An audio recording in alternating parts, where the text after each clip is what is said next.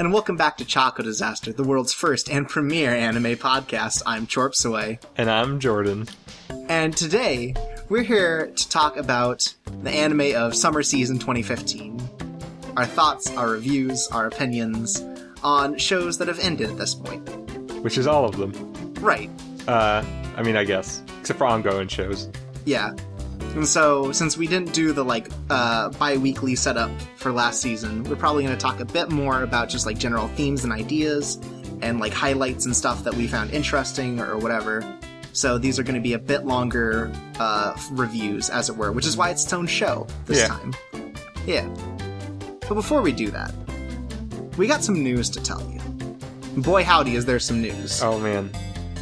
First of all, in a surprising tie-in, I guess, they uh, Gundam has released a car based on um, Char uh, Oznable, I think is his name, is how you pronounce it. But uh, his like original like the red Zaku suit from Gundam is now a car uh, a car design. Okay.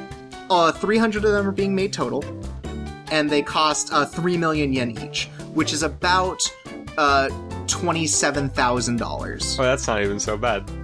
That's not as bad as you'd expect from like a car tie-in sort of thing. Yeah, or just anime merch in general. Yeah. And they're not even like being and they're not even being like given out. It's like they were just going to sell these at like Toyota um, dealerships. Hmm. So hopefully you're one of 300 to get it.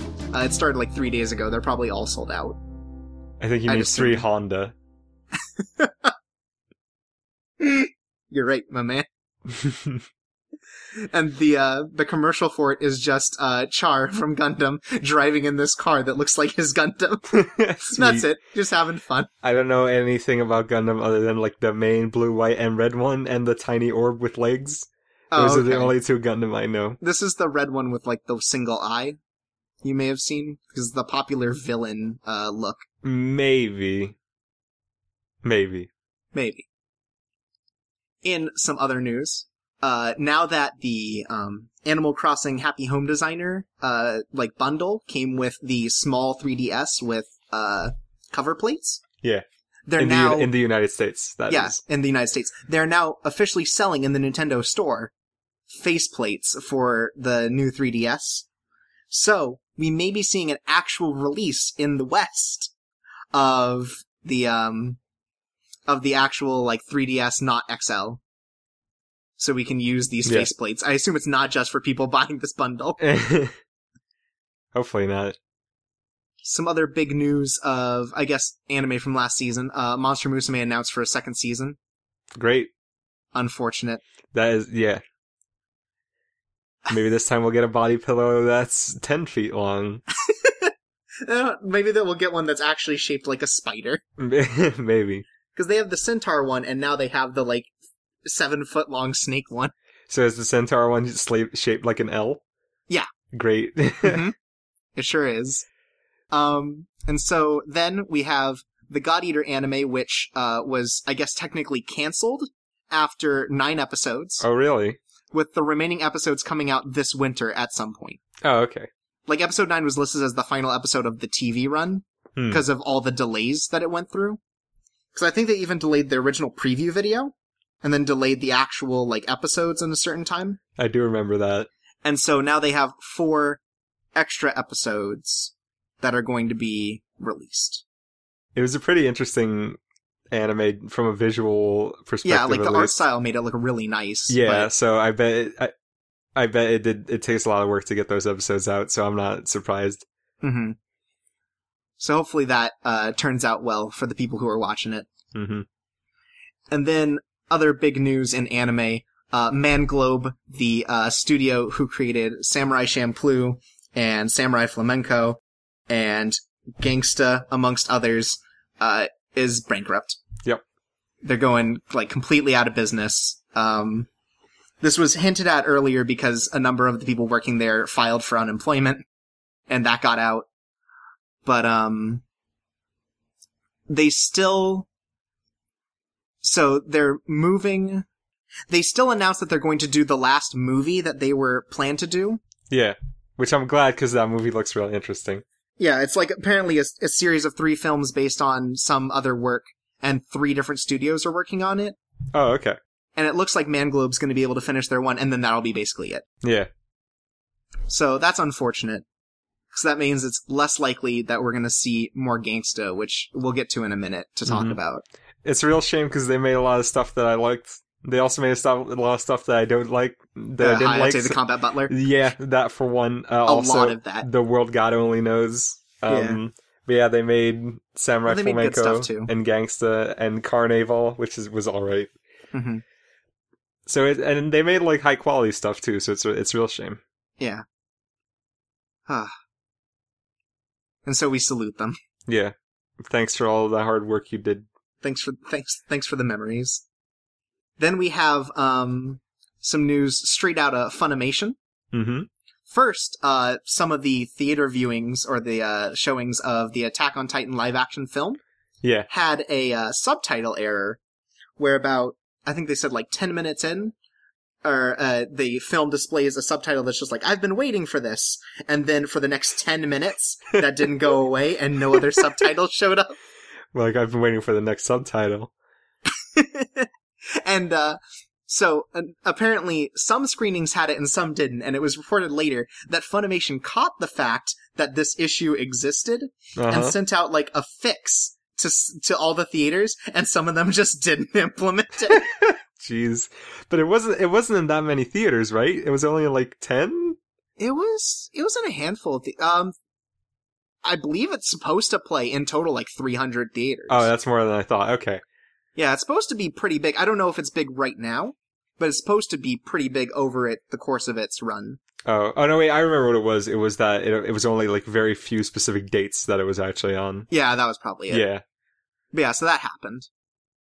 Then in other uh, Funimation related news, we have uh, Funimation referring to Gamergate in Uh-huh. one of their uh, in the dub of Prison School, which caused uh, not an insignificant amount of backlash. I'm I'm a major stir, like spilling. We're talking spilling the glass. yeah, they uh, had had some real issue with people who got mad about it, uh, predominantly because you know they're misunderstood or whatever. Because it was mostly Gamergaters. hmm But um that happened and so they released an announcement that's basically yeah, so we try to like localize and we do our best to be like topical and relevant and try to really, you know, play to the play to our uh viewers. But also, none of this re- uh, reflects the actual views of Funimation as a company. So uh, keep watching. They completely they pussyfooted out, and that's embarrassing. Well, the company did. Yeah. I don't know. I, I'm pretty sure. I think that the actual like translators and stuff. No, he dug his heels into the ground. Yeah, he was like, uh, no, I'm absolutely sticking with this. Yeah, But as a company, you sort of have to do that. I guess, I guess so. To a certain yeah, extent. Because you can't just like piss off. You just like, look, that's the view of the people who made it. You know, we don't reflect that. You can talk to them if you have a real big problem, kind of thing. I mean, it makes sense. Mm-hmm. Uh, then in one more piece of, uh, non, uh, non-release news, uh, Warner Brothers live action Death Note film still going strong. Uh-huh. I promise. mean, you can call it that. uh, slated for um oh no production is slated to begin uh early 2016 and uh they just announced who is going to play light Uh huh. as Nat Wolff Great. uh star of paper towns and maybe the fault in our stars I don't think he was a star in The Fault of Our Stars. I think he had a supporting role. Okay and like the rest of the cast on the live action death note thing is like it's really weird because they have the director uh, adam wingard who's done a lot of horror stuff hmm uh jeremy slater who wrote the most recent fantastic four script penned most of the recent draft of the death note script Oh. Wait, was he the original script writer, or was he the? I don't know. They they have him listed as under Fantastic Four. All right. They also have uh, apparently when it was back under uh, Vertigo Entertainment instead of Warner Bros. Uh Apparently, um, the directors were listed as the dude who did Iron Man three and the guy who did Goodwill Hunting and Milk. oh. And it's just such a weird like hodgepodge of people throughout like genres. It seems like such a weird thing. I mean, Death Note is kind of a hodgepodge itself, so maybe it'll work out. Probably Maybe. not. Do you think they're gonna get someone in a suit to play Shinigami? maybe. Maybe. All right, and so now it's the now it's the uh, the news of various releases that are coming out, both anime and manga. Mm-hmm. So, um, Key and Visual Arts have just announced that they're doing uh their more recent visual novel rewrite is getting an anime uh, Okay. with 8-bit studios starting. They haven't said when it's going to be released, but it's just been announced. So I don't know there's anything that. about that, so no. and then there's and then here's um here's one that I uh, I clicked on looking at the uh the description of the anime because it's worthwhile to talk about. okay. It's called Hy- Hybrid X Heart Magius Academy uh Ataraxia mm-hmm. and it's a light novel series. Of course. It's about um it's about a guy shows up at a strategic defense academy and uh it turns out that he has the power to like make girls really strong in their mecha suits Okay. uh, by by doing by doing naughty things to them oh. like rubbing their booties Oh no. and so boy howdy i But- feel like there was already an anime series with this exact same plot but i didn't think of the name and apparently the light novel series has the dude who did bikini warriors doing the doing the character designs Great. What an all-star cast. and the mecha designs by someone who worked on cross Ange. Uh, It was like, ah, great. This is this is an all-star cast. this sounds like an indictment of female agency, like this premise. hmm then we have mangas, which uh, work out a little bit better, I think. Mm-hmm. So the guy, uh, the manga creator duo who did Death Note and Bakuman launched a new title, Oh, really? or are are launching a new title in the December's Jump SQ. Okay. which is called Platinum End. And uh, all it's really said is that it is a story of a human and an angel. That's about all we know so far. Isn't But so that they're just working on Death something Note? new. Maybe? I write on a forum in 2006. But so that's been announced. I'm excited for that. Then I we have the the person who did. Oh, sorry. Go ahead. Oh, I was just gonna say I'm excited for that because I mean they've done two things and they like struck a home run both times. Yeah. So I'm Then ready we- for their new good thing. Then we have. um Did you ever see or read One Week Friends? No. One Week Friends is like a kind of like middle school romance sort of thing uh, about a girl who every week her memories get erased, kind of like Fifty First Dates sort of thing. Oh, okay. Less Adam Sandler though. All right. it's all it's done a lot more as a dramatic sort of thing. Yeah. So that's uh the person who wrote that is doing a new um, manga series in October Mm-hmm. called For Me to Remain Myself, which is about um a guy who is separated from a childhood friend uh without confessing his feelings some many years ago.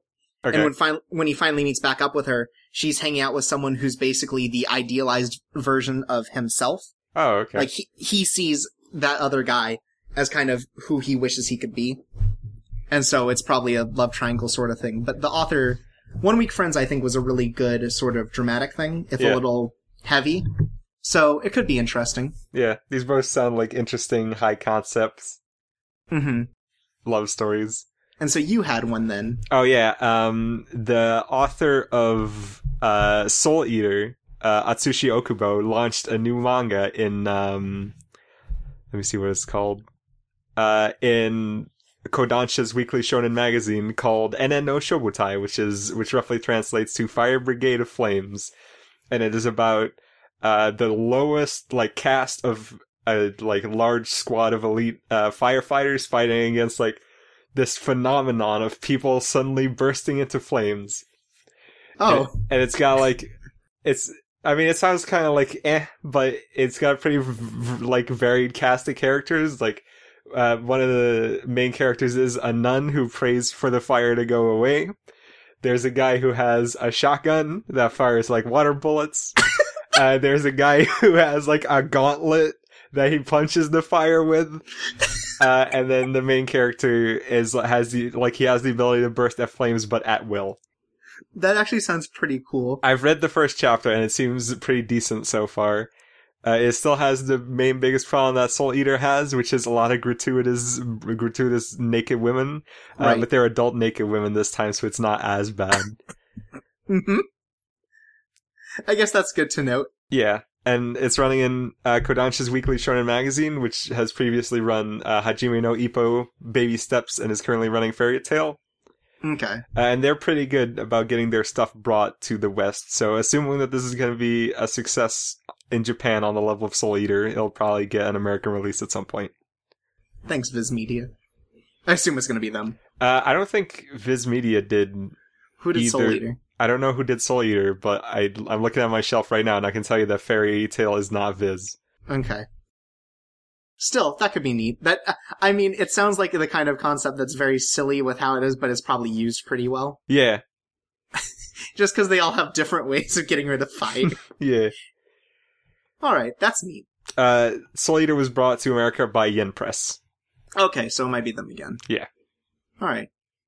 I think that's all the news I had. Was all the news you had? Mm-hmm. All right, let's get to the meat of this show then. Hell yeah. It's time to talk about our thoughts on the anime of summer 2015. Let's do and it. And in um in normal fashion as we have done previous we're going to do it in the order with which we talked about animes uh when we did our initial show about them All right. so first up gangsta Mm-hmm. gangsta Which one of us was really good start? Okay. Gangsta was good. Uh boy howdy did it like it very e- it recognized that it wasn't going to finish the story in the 12 episodes they were given By leaving But- it on the biggest like cliffhanger Yeah. possible. It's like, Like if we're gonna go on a, on a cliffhanger, we're gonna go out big. Because instead of doing like an like an anime only thing with like Kekkai Sensen where they try to do their own plot to you know have at least some kind of closure Mm-hmm. or anything like that, they adapted it. I think hundred percent accurate. They yeah, they did, and they ended it on like a really bad spot too. So they ended it on a cliffhanger that if they were confirmed to get a second season would have been a perfect cut because you knew more was coming. But man, has there ever been a company that has been this disconfirmed for getting a second season? Yeah, because it, because it was like, oh, they're gonna, they- you know, oh, this leaves place for a second season, and then Manglobe announces that they're fucking bankrupt. Yeah, that was like on the same day as the episode came out too. Yeah, boy howdy. Uh. um, so it might be a situation like with um, oh, what was it? Like My romantical comedy yeah, snafu. my yeah. my uh, my teenage romantic yeah romantic comedy snafu. Yeah. where a different studio takes up the second season. Mm-hmm. And the second season of that looked a lot better than the first, so maybe the same thing will happen here. Yeah, maybe. Uh, maybe they won't be bankrupt when they start this. Hopefully. So that's that's that. We're, uh, so, uh, but Gangsta, I think it for what it set out to do, it was basically the best it could be. Yeah. Because I it. Okay. Okay, go ahead. No, No, you you go go. ahead. No, you. Okay, fine. I think.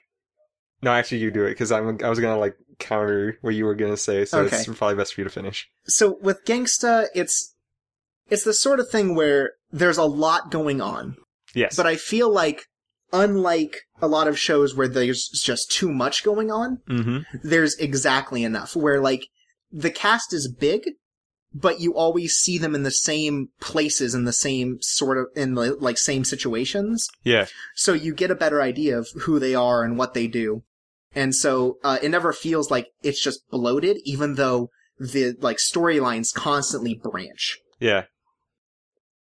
Um, what I will say about it is that it kind of lies to its audience a little.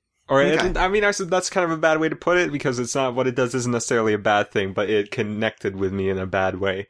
okay And that is that it starts off presenting itself sort of as this, uh, like down, like sort of gritty, realistic crime drama with a little bit of like sci-fi and fantasy mixed in. a little bit not a lot Yeah, not a lot, but it's like kind of there in the background. But it's like yeah it's very like serious characters. It's like grizzled buff men and like hot ladies. It's like all uh it's like slow paced and it's all like fairly like realistic conversations and it's like pitch black shadows and stuff like that. and it's all like- just like heavy mafia sort of intrigue kind it's of all yeah, it's all very restrained and intriguing. And then maybe like four episodes in, like all of that just gets dropped and it turns into basically just a really violent shonen series. it still has hints of what was beforehand Yeah, but, but, it definitely right it start at the start it very much feels like it's going to be less about the action and more about the interactions yeah. when it ends up getting maybe about 50-50, maybe a little more geared towards action. Yeah, because it starts like we have the guy who's like really fast with the katana, and that's like whatever, Right. sure. Uh, it's a little weird, but I mean, it still kind of works. But then by the end, like basically Black Star from Soul Eater shows up. Yep. Uh, And- a whole a whole troop of like the most anime designs Gangsta could possibly have shows up. Yeah, And I think at one point it makes it, I mean, uh, to one degree, it makes it very distinct. Yeah. That these are like, these are characters that are clearly like out of the world that they've built, Mhm. kind of with Gangsta. Kind of outside of the city. They don't quite fit in, which I think is good. But also, like, one of them just straight up looks like Blackstar and one of them straight up looks like Sasuke. yeah. It's I also didn't like them. Uh, I thought, or from here, I think from here on out we're gonna head into spoiler territory. So yeah, so skip to If you Overlord it. if you if you want to watch Gangsta. Um, I thought introducing these characters that are basically stronger than the uh, tags, but without any of the drawbacks, huge mistake. Like it, all like all the drama just fell down for me by it's that point. unfortunate, and I think, well, when they get to the the fight in the last episode, hmm I think there's a lot of really clever stuff that goes on there to like overpower Yeah. uh, Blackstar, as it were. hmm But just like, and I think that's kind of what it's supposed to be more of. But because they didn't get enough time with the anime or with that arc, Yeah. it's like we only get to see basically them slaughter a whole bunch of people that are supposed to be at least relatively strong. But it's it's not necessarily that I feel like oh all of a sudden they're introducing these super strong like villains. Isn't that like lame? I Mm-hmm. mean that that also, but the biggest problem I have with it is it just doesn't. It feels out of place. It does. It feels a bit like where everyone in a series where everyone else who's really powerful has like pays for that power in a way. and ba- yeah, and basically has like drug issues with Yeah. it. Like, it's I- I feel like it was not a good decision to have these Mhm. characters. and like I I think one nice thing though about Gangsta is that there there always seemed to be an emotional core to it. Yeah. That like was beyond just like you know power fantasy sort of big buff dudes fighting mafia yeah, men. absolutely. because with like um Alex and everything, just things surrounding these characters that are, you know, it's not like a, it's it's very much not even like show don't tell, but like a gradual development of these characters that makes you start to like feel for them and kind of get the emotional core behind it. Yep. Of like this, this is kind of a this is kind of a messed up place, but these are people doing their best to survive in it, and kind It's a messed up place, but these people make is it like these people you believe in the struggle of these people, even though it's so like exaggerated and weird in Yeah. like theme. They make it work. And then they introduce like the superpowered brat kid, and then it all falls down. Oh, in episode four. No, the little boy, like not that one, but like the oh, evil little no, boy. The, the fucked up one with like the shark teeth. Yeah, Yeah, that part was weird. that was I, I don't. I didn't really like. I see. I like the other character in that because Mhm. there's a connection there between the two characters that are twins. Yeah. and is very much another like this is just a person who's like really strong because of training or whatever, rather than oh, there's also this fucked up kid who like uh, likes to rub his hands in organs or whatever. that. That was his defining character trait. Yeah. But Gangsta, much like, I guess, Kekkai Sensen, is like, it seems like one of those things that isn't exactly suited towards anime because at some point an anime has to end with like 12 episodes or whatever. Yeah. Especially now it's like, that's common. Mhm. And so with something that's as kind of like a, deep isn't quite the right word, but uh, like an engrossing plot Mhm. where like things build up to a big climax, it's very difficult, I think, to get that into the format of an anime. Yeah. I think one of the main problems I have, or I, I mean, I guess not one of the main problems, but a big problem I have with it is that because this was a 12 episode series, it is a really big problem that we don't find out what the dog tags actually are, which is, and that's revealed relatively early in the manga, but it just, they should have probably like tried to slot it in here somewhere. Yeah, because we get hints and ideas behind it. Yeah. We don't get like a full explanation of what those are. And that's like one of the first things that pops up is like an important distinction between people is that there are dog tags. Yes. And related to that, there's also so we have the storyline that doesn't conclude because it ends on a cliffhanger. But I think more like the bigger problem is that we have like themes and like character arcs that don't conclude Yeah. because which- there is uh, like a few offhand me- offhand mentions of the fact that the dog tags will die young as a result of like their uh mer- like their malformedness. or And whatever is going on. yeah, so Nicholas should be around the age where he's gonna die soon, and this is like made pretty apparent, like in the middle of the series, and it's just they don't deliver on that at all, Yeah. and it's so weird. especially with uh, him being like constantly referred to by like doing the overdose on these drugs to make him more Yeah. powerful than he is, hmm as maybe like a end close to end crisis kind of thing. Yeah, But yeah.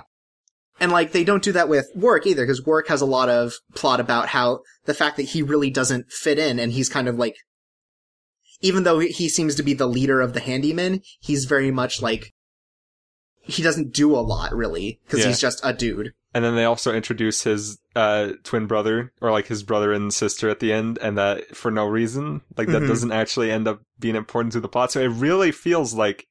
Maybe at the start of the series, Man- Manglobe thought they were going to be fine, but that seems really unlikely to me. They they should have known for a while that they were going under in this case. It's very strange. And now we're sounding really negative about the anime, but it really was good. Great characters, looked nice. the the real issue is that it is a show that deserves more seasons and probably won't get them. Yeah. and is written as if it's going to get more. So, Gangsta, I think overall a very strong anime. Very I think it knows exactly when it wants to be, Well, no. and it, well, I think it knows exactly what it wants to be as a as a piece of creative material, like as a manga. okay. As an anime, it wants to be the manga, and it can't because of the time restrictions. Yeah. So overall, though, I think Gangsta very solid as a series. If you just go in knowing that you shouldn't expect an ending. Here's another thing. I mean, like, I hate making this criticism because it's basically not a criticism. It's just like being a little shit. But I Uh-huh. think the flashback story was so much more engrossing than the main story. Uh huh. And that, like, here, like, here comes the dumb criticism part. I wish the story had just been the flashback. Uh, which is like, it's dumb to say, I wish this show was something completely different. But the problem, like, lying deeper in that criticism is the backstory is just so much more interesting. It makes everything else just seem just, like, less engrossing. I get that.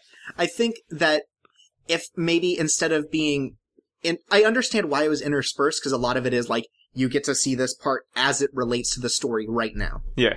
But I think at some point it might have been good with some of these cases to do an entire episode that is just the flashback. just the flashback. And there's also the fact that the flashback's tone, like the tone of the flashback was really different from the rest. Yeah, and I think that I mean it's a lot more of the like dark mood. It's very dark, but it's all, it also has a sense of sweetness to it. I thought Yeah, the flashbacks were real, definitely my favorite part of the series. Cuz with the cuz with the like main timeline stuff, it's a lot of like kind of figuring out how to cope with it cuz you see a lot of like humor and stuff through it. hmm A lot of people Yeah. trying to figure out how to survive. The flashbacks are a lot darker They are. because it's a lot about like there's a lot of domestic abuse sort of stuff going on, a lot of kind of like child soldier sort of stuff and like kind of the horrors of a lot of the stuff in the world. Yeah. And But so it's you get a very ha- different mood. It still has like sweet parts to it, like how Yeah. much Worick cares for Nicholas. Yeah, but it's it's definitely a much darker sort of tone than the Yeah. rest. And so I understand why it's a juxtaposition, but it would have been preferred if they just done like a full episode. Yeah. And maybe just called back to it more rather than the full big scenes. hmm But I think again, Gangsta a a good series. A good series. Good art. Uh, great music work. Great opening too.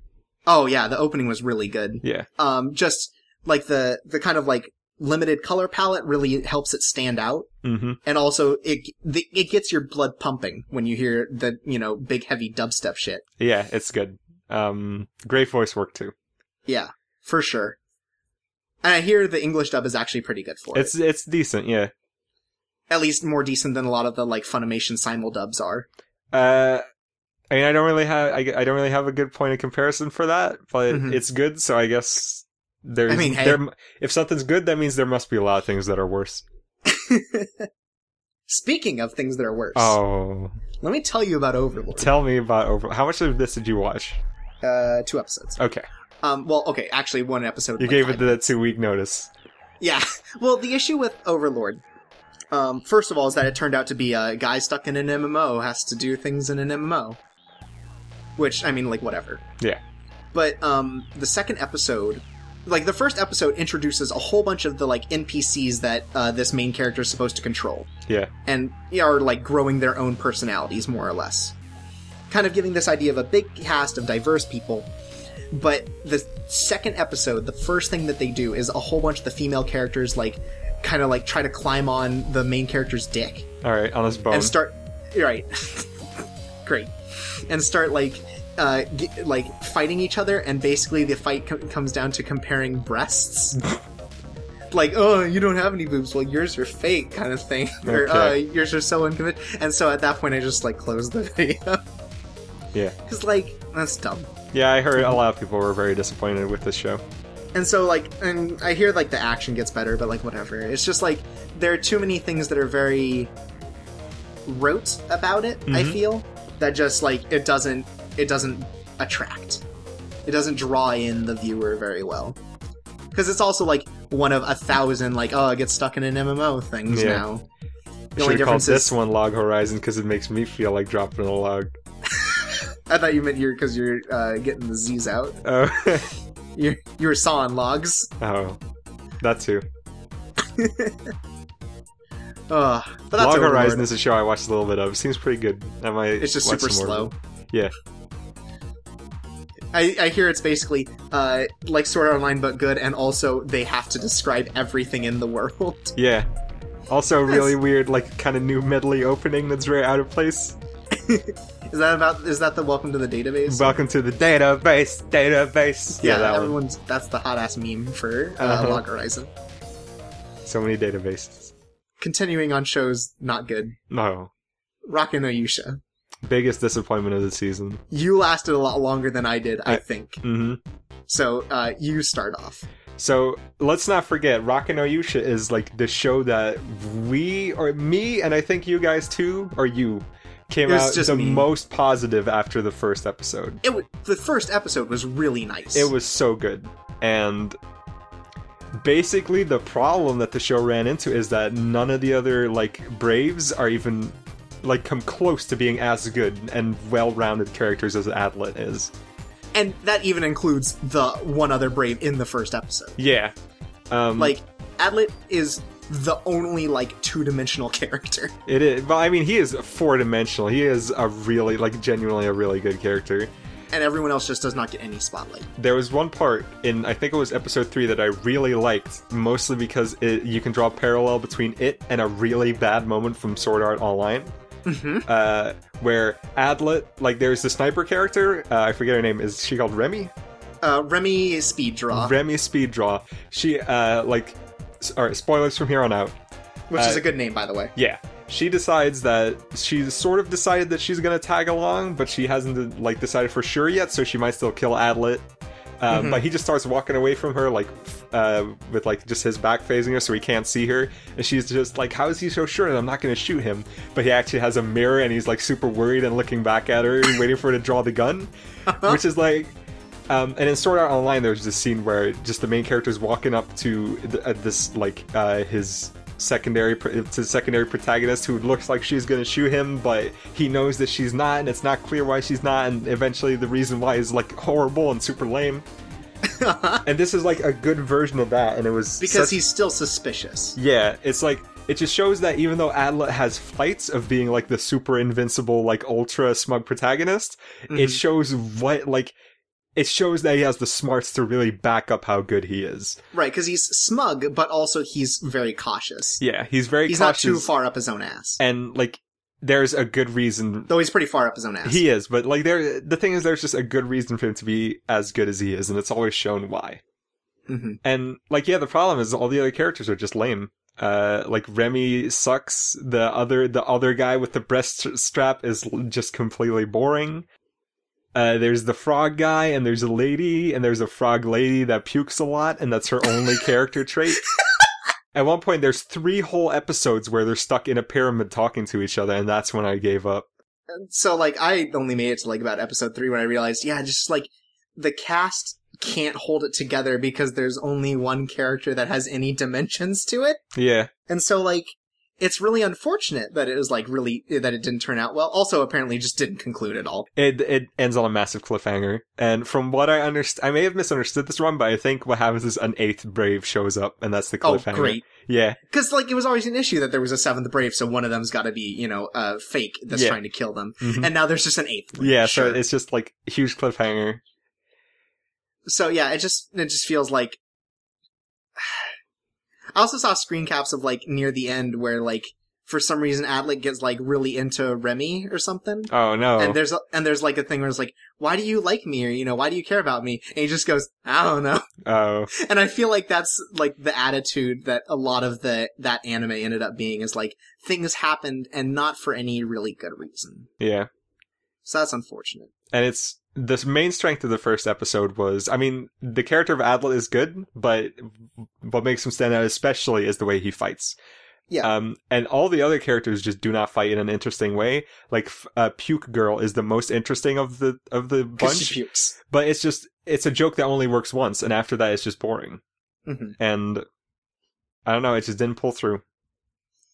It is an anime that I recommend you watch, and as soon as you think, eh, maybe not, you stop because it only gets worse. and maybe you'll enjoy it all the way through the end. Who knows? Uh, and if you do, then I'm glad you found an anime you like. Yeah, we're not going to be judgmental here. No. Well, uh, on certain animes. This one, no. The only thing we judge here, apparently, is when you pick the wrong Love Live character to lead your squad in the mobile game. Look, you only picked the seventh worst character. but um, okay. Moving on. So next up, uh, I'm going to talk real quick about um, Classroom Crisis. So Classroom Crisis, at the beginning, I wasn't really sure what it wanted to be. Mhm. It tries to be slice of life, and it does that pretty well. This is like, It just for my sake, this is like the sci fi show, right? That took Yeah. place in space? Okay. Yeah, there's also like a business management aspect, Hmm.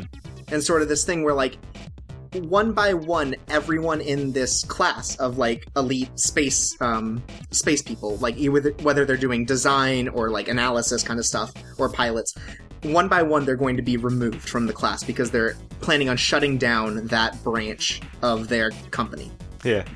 So there's these all these different aspects that tie in sort of well in the start, but like at some point I reached like episode four and I just didn't have the urge to continue. hmm And it's not like a thing where I felt like it hit a point where it was just really bad, or it just hit something that was like irredeemable. It was just one of those things where I just kind of like, It just wasn't good enough. yeah, I just didn't have the motivation to continue. Hmm. And apparently, um, it would have continued in a way that I was particularly interested in, uh, from what I read and hear. Okay. but like it it seemed to have an interesting concept and a neat way of doing it it just wasn't something that spoke to me All right. and so it was all right that's that's all i can really say about classroom crisis. The art's really nice. It's by it's by the guy who did oreimo which against all the things that oreimo has its art design's pretty good. It's I love the character design in that show, which is why it makes me so sad that it is poo poo garbage. and it's got pretty good music too. I really like the op for it. But like yeah. Other than that it's like it's un- pretty much irredeemable. But yeah. So that's that's classroom crisis for me. One of the two shows this season that are ostensibly about schools, but actually not at all. Right. And we'll get to the other one later. Are we? Maybe? Wait, which one are you talking about? I was talking about Prison School. oh, no, I wasn't talking. Okay, never mind. I Oh, was so it's one of three different shows? I was thinking about the other one that takes place in a school. Okay. We'll get to that one later. All right. So now it's your turn. All right. Next up is season three working. Uh, I, I guess I'm going to be really brief about it because, I mean, it's uh, like a joke after joke kind of comedy shows. There's not I a hear lot. it got a plot at the end. It, it actually did, yeah. Um, you can tell that this was going to be the final season because all the like lingering plot threads, I guess, like got resolved. Which in the past the show just didn't do that at all. It was super like uh, just the way it is is the way it's gonna stay. And then at the end, like all the relationships developed, like all everything. Like everything that they pretended hap- were gonna happen but never happened finally happened. So it felt like a send off, maybe? It- yeah, it did. like maybe there won't be working with four exclamation points. Probably not. Alright. but yeah, so uh, it was good. Probably the I'd say probably the funniest of the three seasons. Definitely very good. I highly recommend it. Okay. And apparently they're releasing like a non-canon OVA episode where they're all in like a fantasy world. Yes. And we'll see how good that is. I think it may, by the time of recording, it may already be out. I'm not sure. I mean, with the style of comedy that they seem to have, I feel like they could really just implant it anywhere, Yeah. kind of thing. Because it's really just about people who can't do their job and just like end up in weird scenarios. hmm So, all right, is that all you gotta say? Just good. Good. Maybe the last good show A-1 Pictures will ever make. we'll just have to wait and see until Perfect Insider comes out. Right. Maybe that'll be good. Maybe. Next up, um, speaking of mystery series, we have Rampo Kitan, which um, I was never exactly like super into, but one thing, one thing that was really bad about the anime Mhm. pacing. First mystery is two episodes, and most of the first episode is just introduction to the characters. It's a little slow paced. Okay. Then after that, all the episodes are like a single, uh, like a single episode mystery, Hmm. when they could have easily been multiple episodes. Okay, so too fast paced. It was too slow, and then immediately got too fast. Hmm. That's Where like it could, there could have been plenty of time to develop real villains and stuff, but it was very much a fits everything into a you know thirty minute slot, and it was a little unfortunate. And so, one thing that kept drawing me back though, they have a really good sense of atmosphere. Okay. They they know how to make you feel suspenseful and everything. They know how to make things feel unnerving and uncomfortable. This is this is the people chair show, right? yeah, Okay. it's kind of the mystery. It's a mystery thriller sort of thing. It ended up being mystery of the week sort of sort of stuff, All right. and it just it it did what it did very well. It just moved too fast or it moved too slow, and it couldn't really find the pace. Sometimes it moved too fast and that made you too furious. Yeah, exactly. and so like and there's one mystery where like it was very obvious who the villain was because they've been uh basically they've been hyping it up the entire like six episodes leading up to his episode Okay. so that was a little unfortunate too Like the way they like the way they hype up a wrestling like pay per view. right but like you it still felt like an exciting mystery because all this stuff is happening and you just want to know how the thing that killed the uh, series for me first of all Did you finish this? no Okay. I stopped. It ended up only having about eleven episodes. I stopped about seven or eight. Okay. And um, the problem I found, first of all, is that they did an entire episode that was like a locked room sort of thing, Hmm. where like they were basically sent a whole bunch of stuff in the mail, and eventually it turned out that it was a bomb, and there was this whole like terrorist thing going on outside, and they solved it, but it had nothing to do with the mystery and story they had both set up in the previous two episodes Okay. Because they're building up this villain that shows up a lot in um uh it's Edogawa Rampo. Uh his um his original works he had like a villain that constantly showed up called 20 Faces. Right. called that called that because he has he does like the mist the like Master of Disguise sort of stuff. Yeah.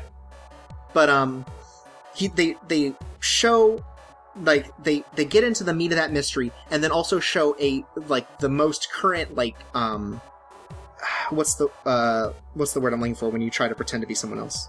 Uh, imposter. Okay. So they get the most recent imposter of 20 Faces doing all the murders and stuff.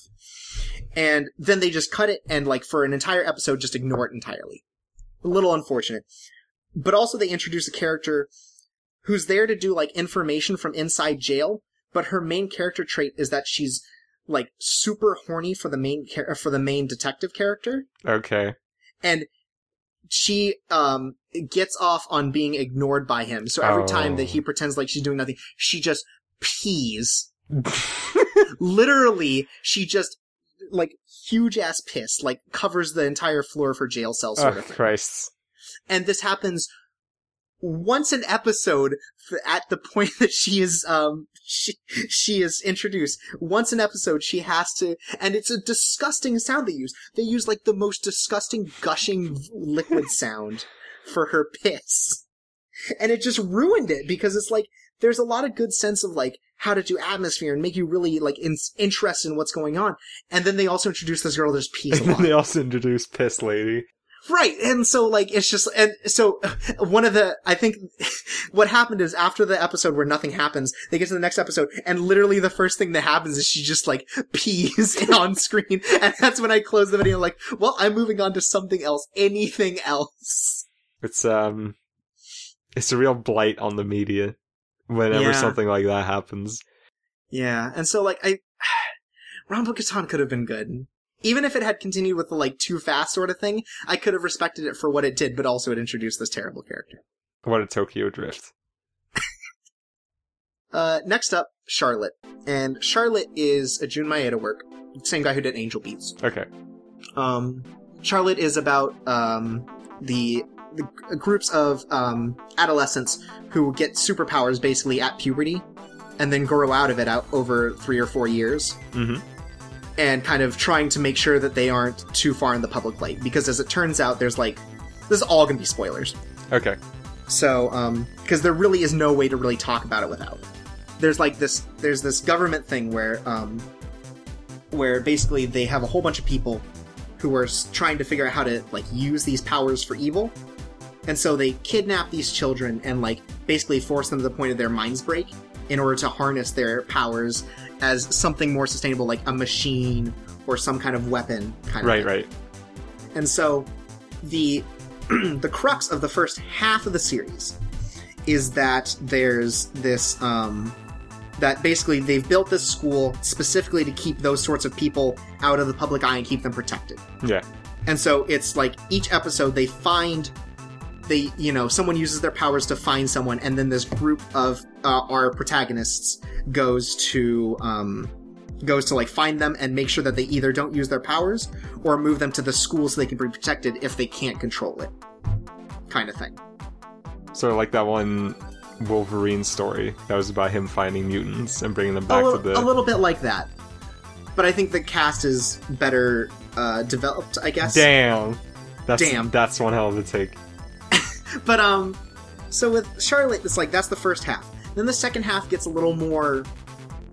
It hits the the, it hits the um the twist that Jun Maeda loves so much. It hits a huge twist, and as it turns out, um, this is not the first. Like at some point, like the main character's sister dies, and he goes through this horrible like kind of depressive episode where you know he kind of separates himself and becomes the anti-hero by becoming a villain Oh no. Like he start, starts using his power just kind of like because the only thing that makes him feel alive is like this horrible like violence. That's not an anti. That's not anti-hero means. Yeah, no, I no, but he starts out as an anti-hero because he's kind of an asshole Okay. that but he, you know, has decent enough intentions. Especially when it comes to his sister, who he loves, and it's the fir- like one of the first things that they one of the characters is like, "So you're a siscon?" He's like, "Uh, no, that's gross." Oh, So that that cuts that out. that's good. Okay. But um but yeah, so like he starts out kind of an asshole and eventually grows to be kind of a better person.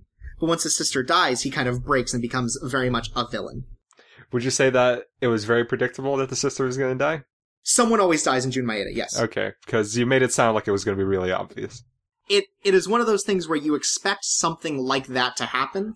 Maybe you don't know who, maybe you don't know what, but it's very obvious that someone was going to die and cause this. There's nothing that quite gets my goat like a, a series or a movie or a game that whatever that makes it clear from the start there's going to be a twist at some point. Oh, it's just because of the writer. Right? Yeah, I mean, I guess. Yeah. I was just saying that in general. But yeah, but he always finds different ways to do twists. So then later on, we find out that um, the main character's brother, who uh, he uh, everyone had had their memories wiped of. So uh, main character and his sister had both had memories wiped of the uh, of the brother, whose power is to uh, turn back time, basically, at the cost. Uh, so all of the superpowers come with costs. Yeah. The main character can possess people for up to like five seconds, but he loses uh he uses he loses the ability to use his own body, so it's completely vulnerable during that time. hmm Another one can turn invisible, but only to one person at a time, kind of thing. Yeah. So they all have side effects. So the side effect of the turning back time is that it uses both eyes and causes you to go slightly blind each time you use it. As in slightly more blind or temporary? Yeah. Okay. So uh the ma- so the brother has ended up using it four or five times, making him completely blind and unable to use it. Okay. So eventually, he, uh, the two brothers meet up, and it turns out that the, the character not only has the ability to take over people's bodies, but at the same time is able to steal their powers. That's his real power, is that he plunders powers from other Did people. we already know that, or is this? No, this was revealed. This sounds like a series of increasingly bad twists. So he steals the time, the he he steals the time, uh, the time ability, goes back and saves his sister, and it turns out that uh, his brother, using the time ability, has basically gone through multiple timelines. The first one of which is everyone with powers got kidnapped by the government and is in this horrible facility. Okay. Then, as he's gone back in time each time, he's like used his ability to go back in time to uh, build this school and this whole system to help protect people Okay. with powers. I like that. That's a, that's a good twist. It's so as he's losing his sight, he's also like coming back with like you know, it's kind of like the Back to the Future thing where they bring back like the horse race results and stuff mm-hmm. so that they can make the money to build this. And he builds, and so like the ki- the character who's been finding the superpowered people all the time is part of this small group of characters. And eventually it hits the point where they've saved the sister and everything's back to normal. And then it turns out that there are, um, international terrorists, like, s- kidnapping these people to use their powers for bad. Oh. And so that shows up, and this spirals into a plot that shows up in the last four episodes or so. Could have easily been its own goddamn series. Oh. And that's the thing about Jun Maeda is that when he's short form, like with Angel Beats, it hits the ending point where they lost the second season they were going to get. Mm-hmm. So everything had to be shoved into like three episodes. The Japanese Joss Whedon. And it's obvious that it got cut. So that happened. Okay. And so with Charlotte, it's like you get to this end part, and while I appreciate what it did, it could have easily been another 13 episodes Hmm. Because of it. And so the international terrorists show up, and there's this whole issue with that, and like at some point, the main character uh, is about to go back in time because like all of the like a lot of the people have been kidnapped from his school because they like because these terrorists have like figured out how to break in and stuff and take these you know big power users. Yeah. And so like he's about to go back in time, at which point uh someone like slashes him in the eye, and because he basically loses his eyeball, Mm-hmm. he can't use the time skipping power because now he, Oh, he requires both. So he instead ends up like getting really emotionally distraught and using one of the powers he stole earlier, which is uh it's called collapse, Uh-huh. which basically just causes the entire like abandoned warehouse they're in to just crumble. And it ends up killing one of the main characters who sacrifice themselves to save another one. And in the end, basically it comes down to the main character decides that he's going to um, go across the world basically with his power, take all of the powers from everyone in the world Mm-hmm. so that this can never happen again and get uh, because what not only did they build a school, they also built a like medical facility to make a vaccine for this Mm-hmm. because it's technically a sickness Okay. sort of thing. And so the entire last episode is his journey across the world, which could have easily been longer. But it ends up being a highlights of things as he slowly like because of how much power he's consuming and stuff, Yeah. he starts to lose his mind. Oh. Like he loses his memories, he loses his ability to kind of like think rationally. And he finds that every time he falls asleep after getting an ability that lets him not sleep, uh, he goes on like murderous rampages. Oh. So slowly and slowly his mind breaks more. And the only thing that kind of connects him to his mission, which again he's forgotten, more or less, Okay. he remembers he has to do it, but he doesn't remember why. And the only thing that connects him to his past is this like the the main female character makes him this um this booklet of important phrases to know in English as he's like traveling across the world. And so uh he keeps that as a as a uh as a token and he doesn't remember why. He just remembers that whoever gave it to him is very important and he needs to do this thing. Okay. So he goes through and he he almost dies near the end uh because of he's become like uh he basically bounty hunters are after him because he's been stealing all these power users from like guerrilla uh, you know guerrilla military setups and stuff. And so at, by the end he's lost all of his memories but he makes it back alive and it's kind of a happy ending for everyone. okay. It's it's a show that at at one point knows its limits but at the second time really doesn't Th- yeah. because it it has a plot that could fit 13 episodes, but also could have fit bigger, and he clearly went for bigger as far as like how things escalated. Mm-hmm. So I like Charlotte a lot. Okay. I thought it was I thought it was good. It's just very obvious that the ending came like, well, we got one episode, let's finish it all up, kind of thing. All right. So uh, that's how I feel. That's a lot of talking from me. Yeah.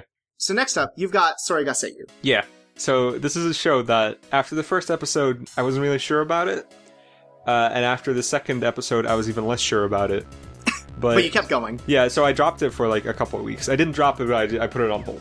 Uh, Right. And then when I picked it up again, I marathon through it the whole way, and not out of some sense of like that I needed to do it. I did it because I wanted to because it was Right. fun. Um, what was it was interesting because uh, compared to Shirobako, which was like a, a sort of a comedy show, but still definitely showed the production of anime in as realistic a, a manner as it could. Right. Uh, this definitely took much more of a like of a distant, more like like fantasy sh- TV show e approach. So it was it was kind of like they made a TV show that romanticized or dramatized. It, it dramatized like. it a little. It, it's a combination of both, sort of, and I'll go into why later. But Okay. I thought that was weird because basically the big thing that happens is, or sort of, is that the main characters actually have it v- surprisingly easy for like Mhm. voice actors in Japan, which is a very cutthroat and tough business. Um, and this is strange because the original, I think, it is like a web comic. I'm not sure what exactly, but the material that this is based on is was written by an ex voice actress. Okay. right. I remember hearing about that. Yeah, which that that made that a little strange to me. But And they meet voice actresses, right? yeah, they meet like actual voice actors, like Goku's uh, voice actresses there. There's another like bunch that I couldn't identify, but there's I think one legitimate voice actor in every episode. Okay. Um, but what was interesting is that it sort of separated the real voice acting stuff from the, like the dramatized stuff by having the dramatized stuff be the story, and having Okay. the real stuff be sort of this like uh, mascot character explaining things, which I think is a pretty Okay. neat way to do it. All right. And it was interesting because the stuff the mascot character talked about actually went incredibly in depth sometimes.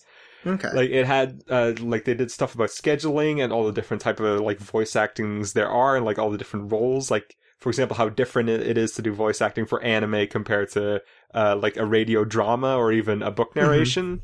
Uh, it was actually a lot of really interesting and informative stuff. um, but regarding regarding the actual story, uh, it was mostly really light. It was like uh fairly light on drama. It was mostly just kind of like cute characters doing cute stuff. okay. And the few times that there was actual drama, it felt it felt really forced, almost to the degree that I'm wondering if it was in the source material or not, because it was very Mhm. out of place when it happened. Uh, the first instance, for example, was the main character got a job playing a character in the drama in a drama CD based on a manga, and then when that manga got an anime, it kept mostly the same cast as the drama CD, except for her character, which was replaced by her friend, one of the other main characters. And it was really weird because her getting that role for the drama CD in the first place came completely out of nowhere when her getting any roles at all in any other case in the series is like a huge event. Right. So that was like, it really felt like they only put that there just so they could have that short bit of drama. And then in the end, it really was just a short bit of drama. Like it was resolved really quickly. It, it felt almost pointless.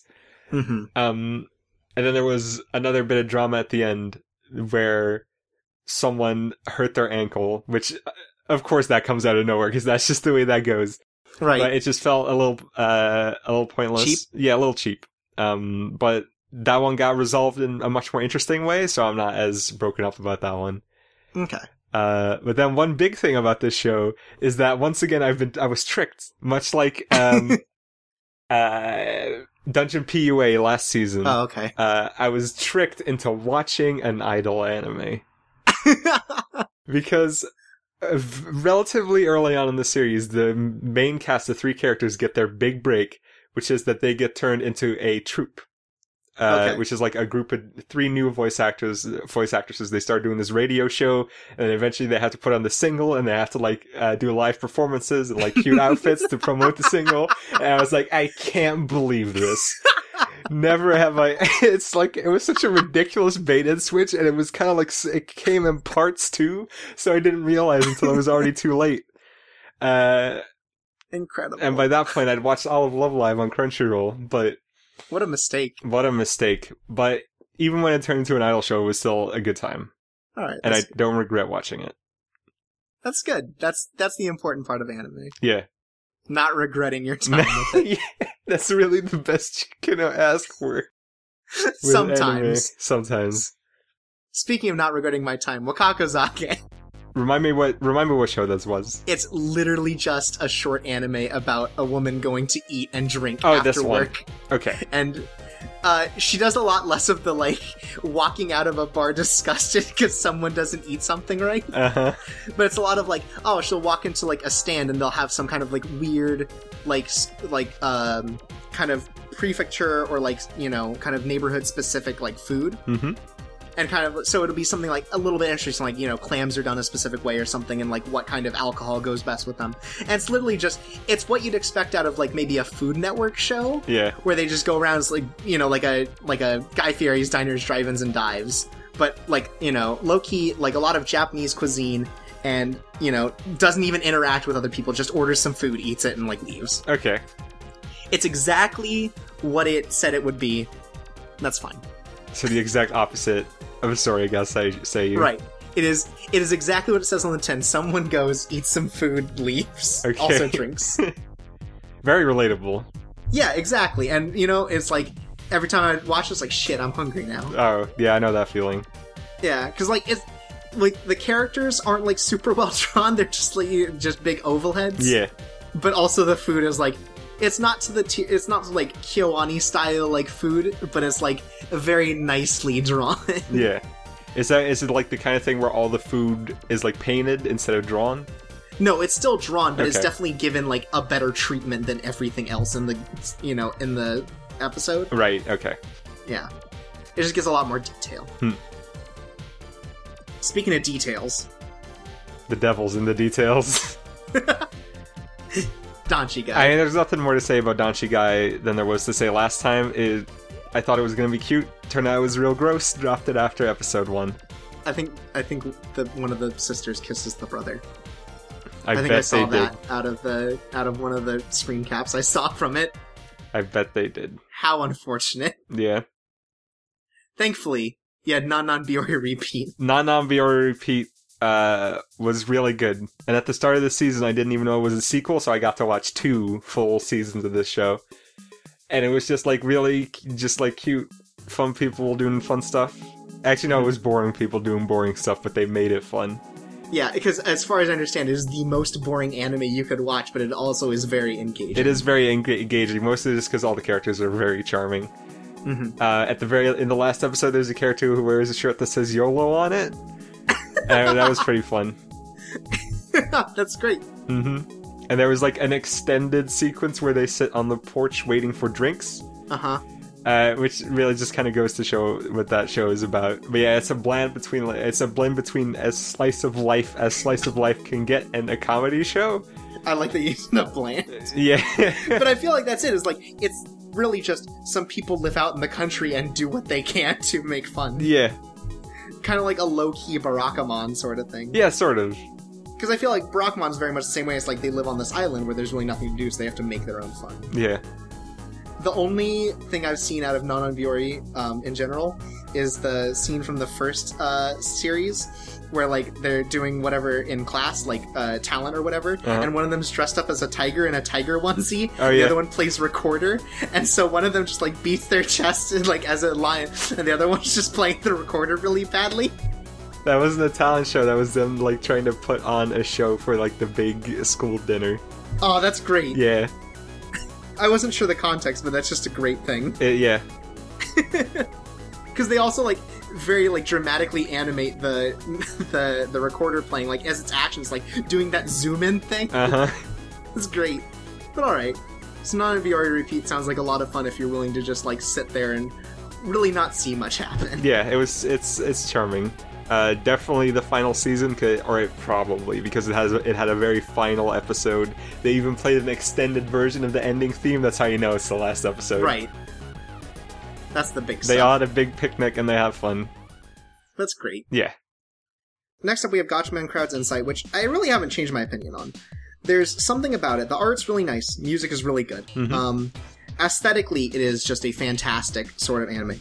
But something about it just I cannot invest interest in it. But I watched the entire first series and I thought, yeah, that was pretty good. I feel like it's maybe one of those things where it's best done in groups where you can kind of talk about stuff. Yeah. Because apparently, season two, even more highly like politicized sort of stuff. hmm Like heavily about politics rather than game theory. And sort of the issues with political machines. Yeah. So it's one of those things I think that works better in um, in a group setting personally than it does as like individual viewing. Yeah. So that's the kind of that's the kind of feel I get, and maybe the characters are just like just anime enough to kind of stand out as like maybe not fitting in with everything else.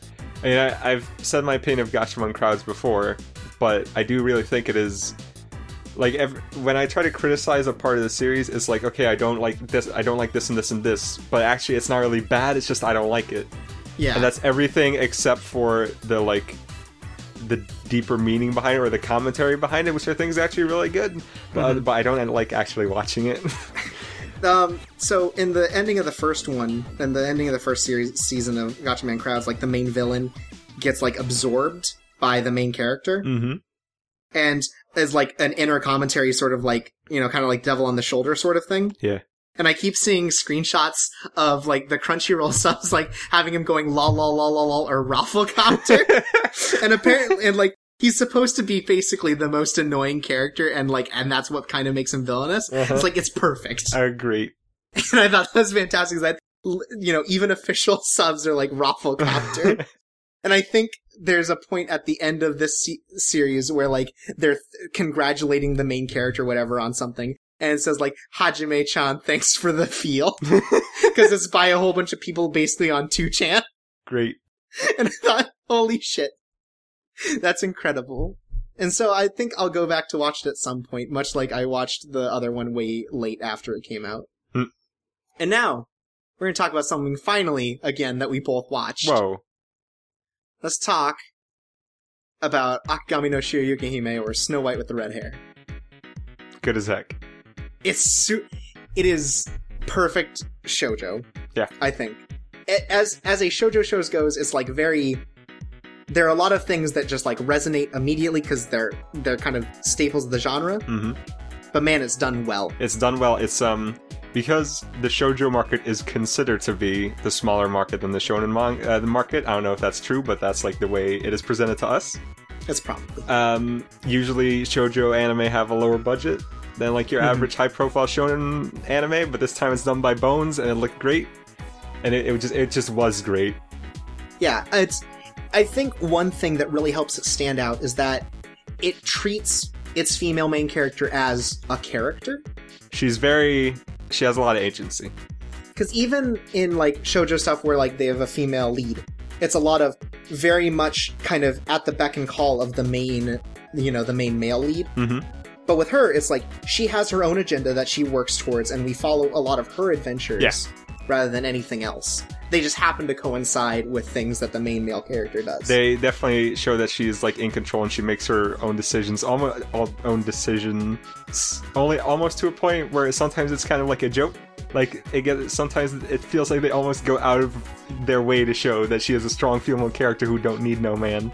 i there there are parts though where they do that to really great effect Yeah, like um i think it was episode 10 with the like the bird um the bird test yes, there's a really great part where she gets locked in by someone who's like actively trying to sa- you know this uh, sabotage Mhm. this test so that he can continue to hunt da- you know rare animals Yeah.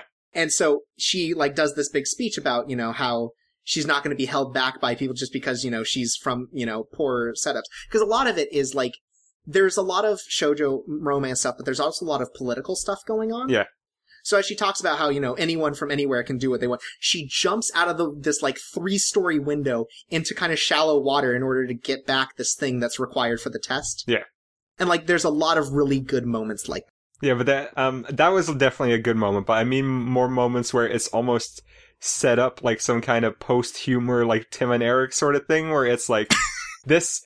Uh, I mean, sh- she can go with me, but it's up to her if she actually wants to go. Like, it's almost has that sense of exaggeration to it.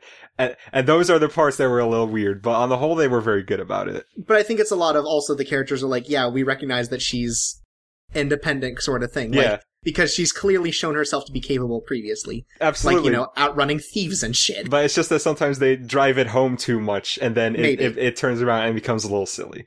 Mhm. But a good effort at the very, if nothing else. Yeah. And, like, I think all the characters end up being pretty good. hmm despite the show heavily being about uh, red red hair fetishism and uh and also like the fight between being a commoner and being royalty Yeah.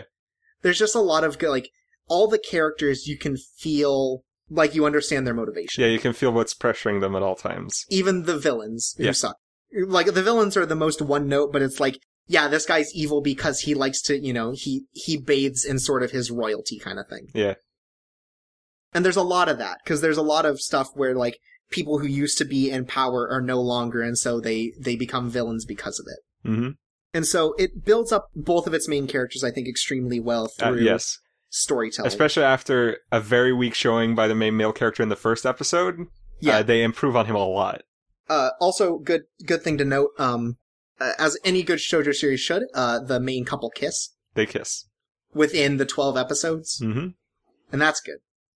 And they actually like enter a relationship, which is usually like the climax of these sorts of series. But season two is coming out, baby. But season two is already been announced, so it's. I think it's going to be more interesting to see how they play around with the idea of now that things have been, you know, official. I guess Yeah. between them, how that changes in a way their interactions. because it's strange in that uh, anime like often like it, it's very heavily reliant on like fan service and sort of friction but, but friction between two characters who may or may not enter a relationship at some point Mhm. but people actually being a relation in a relationship between the main like within the main cast who aren't old people is incredibly rare um it's like even though I hate Sword Art Online, the one thing that I will commend it for is the relationship between the two main characters. Because it's just like they're actually in a relationship from like a pretty early point in the series and it's like developed to a certain point. And it's just it's it's rare that just having it at all is commendable. Yeah, and I feel like it's one of those things where ultimately it's like, uh, you don't have a lot of things where the relationship is like the focus. Yeah. It's always the climax. Yeah. And so having it not be that and have it played off as like, it's important, but it's not the end of their story, I think is an important thing. Yeah. If there are Because any oh there's more to go. Uh, if No, there go ahead. if there are any more cri- if there are any criticisms to be had, because I do have a couple. Um, Mhm. There was one episode that was really weak. It was uh, the first flashback episode. Oh, that's fair. Yeah, which was um, it was like the first part of a story that was mo- more important and ended up being pretty good. Uh, but Mhm. it was it had a structure that was really on the nose, and it was really obvious from like the first couple minutes of what was going to happen, and that was a real shame. Yeah, I get that. Yeah. Um, also, I think it's a shame that they changed the art style from the manga. Uh, I don't know anything about the original manga. in the original manga, the characters have uh, more defined like shapes on, on their face, for example. It just strikes me as a really weird decision because in the end, the anime ended up looking a little more generic art style wise than the manga was. it was very cleaned up though, if nothing else. It, it did look what like what it was looked great, absolutely. Um, and also the ending might be like the biggest slam ever against having the voice actors of the main characters sing the ending theme because it's horrible. she does a horrible job. The ending is it's embarrassing. I like the ending. Oh It's fine if you don't though. yeah, The opening's really nice. opening's good, definitely. if nothing else, the if even if the characters are a little samey, uh, environmental design fantastic. Yep. Costume design also. Oh yeah, because it's it's very much like fantasy, but it's not the overblown sort. Yeah. Despite the fact that um the the prince's brother looks like a goddamn Tales villain, like yeah. Tales of villain. Yeah, he does. Uh, it's very, it's advanced fantasy. Is I don't Yeah. really know how to put it, but it's like medieval if they had slightly more advanced technology at that point. Yeah, it's never too far out of the realm of like you know this is clearly fantasy, hmm but also they they're able to treat it with enough like they're not going overboard. Yeah, probably like the the most There's not like there. magic and stuff. No. and so it's just like people fight with swords, do you know, make medicine, etc. the most out there thing they probably had was like a really like nonsensibly high tech flute for the time, and Yeah, like that's just whatever. And it was still just Yeah. like a regular flute. So yeah, All right, watch yeah, it. so that's Akagami no Shirayuki Hime. Good stuff. Might as well catch up for it for the new season. hmm If you don't like the first episode, at least watch the second one because it gets. Even though the first episode is still pretty good, it gets a lot better after that. Oh, for sure. Now, talking about fantasy, let's talk about some really bad fantasy. But yeah, I watched 12 episodes of Chaos Dragon. oh, And you may be wondering why. And it's because the only reason I would have made it through is because I forced someone else to watch it with me. it wasn't me no. No, because I I, am it a blessed child of the. Good, I watched another fr- I watched it with another friend who uh basically I sent a whole bunch of like first episode reviews about Chaos Dragon to them hmm and they were just like, "Oh my god, this is the worst thing." And it's like, "We should watch this." Okay. And so we did. Um Chaos Dragon is a lot of things that we've said are good about other series in this um in this show and they all get like worse. There's at simultaneously way too much going on and not enough going on to justify itself. Yeah. There so basically um the main cast of 5 or 6 has 3 factions in it. No, 4 factions. Each of them has their own um agenda.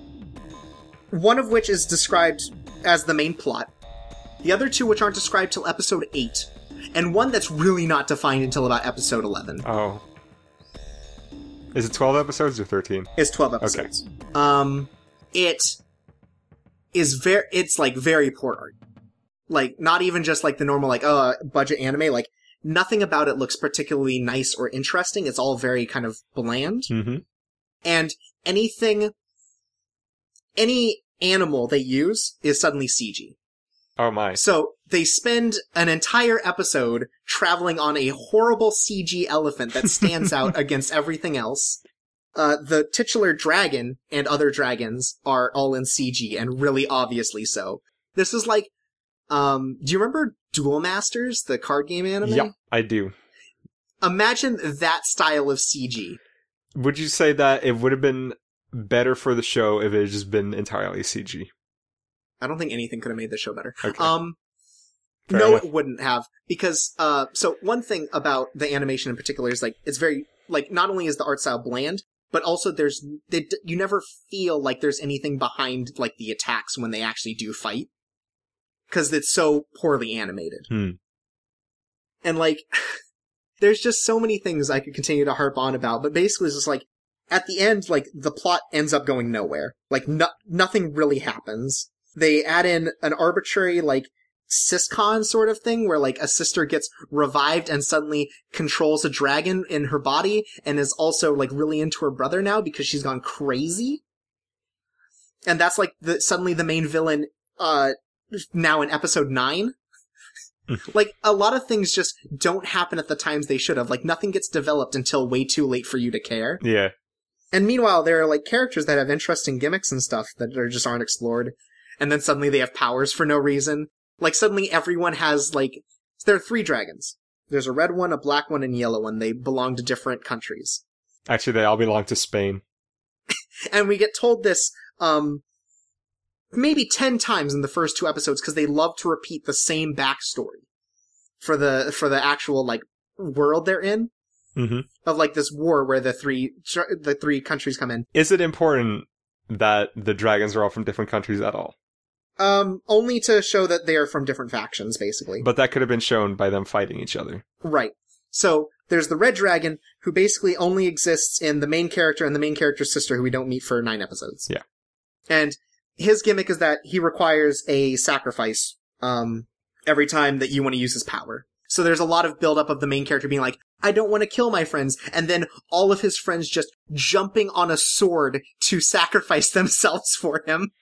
Fucking Panther Warrior. Not worth it. for for no reason too. It's just like you know, like people who have only known him for like an episode is like, I consider you my friend, and so this counts as a sacrifice where I kill myself, and it's like really stupid. Um, a lot of this does sound like um, the the effect of adapting a D&D campaign. yeah. Like introducing the villain too late, having the same thing happen over yeah, and over again. Apparently, they split off a lot from the actual D and D campaign, or basically going after the light novels that are written about it, Oh, where they added a whole bunch of plot shit that didn't even happen. But um, so that shows up, and like, there's this huge power creep out of nowhere for some reason, because suddenly like, Black Dragon gives everyone that goes with him curses. Like the the reason, uh, what's his name? The guy from Fate Stay, his character, like all of his weapons break. That's because of a curse because of Black Dragon, which isn't actually properly introduced. uh huh. And, you know, but also he gets incredible power or whatever. And things like that just keep happening, like out of nowhere, they just introduce new plot elements. At some point, Yellow Dragon is also an airship that they shoot out at some point. I don't. Chaos Dragon is everything bad about storytelling and also animation. Better or worse than Eragon?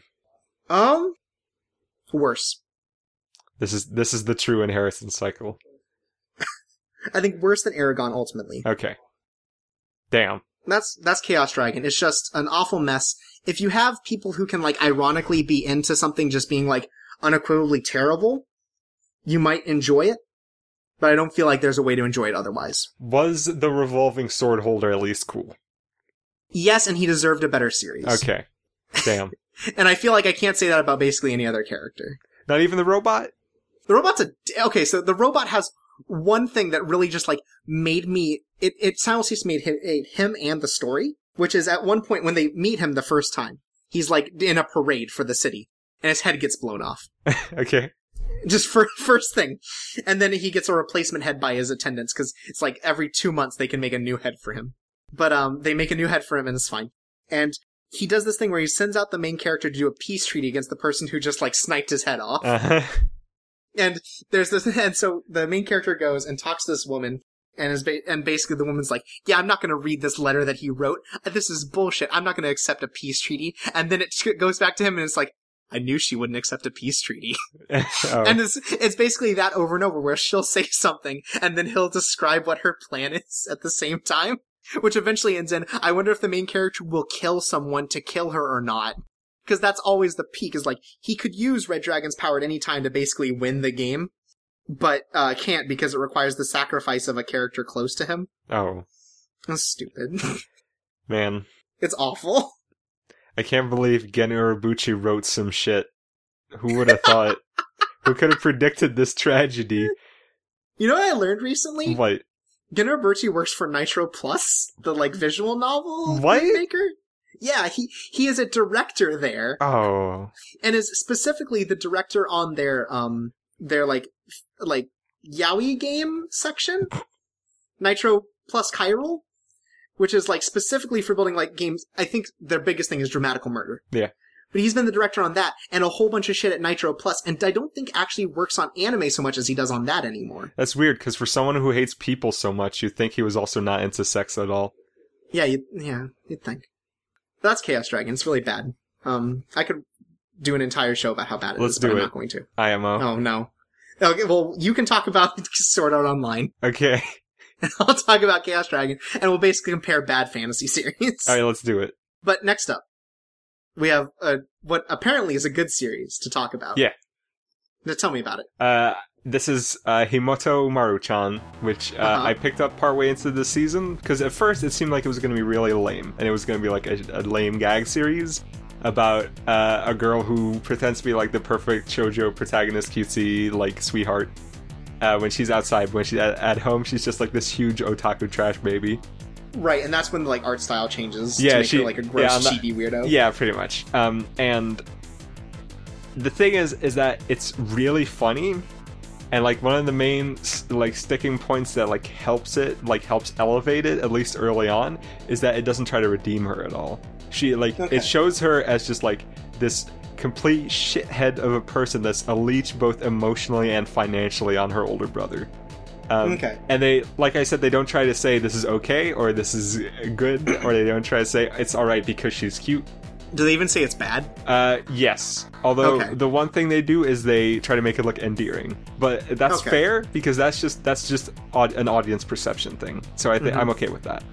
Um, unfortunately, as the series goes on, they tried they sort of redeem her a little bit, it, but not really Okay. because it's like she'll occasionally do a nice thing, but the series constantly returns to its status quo.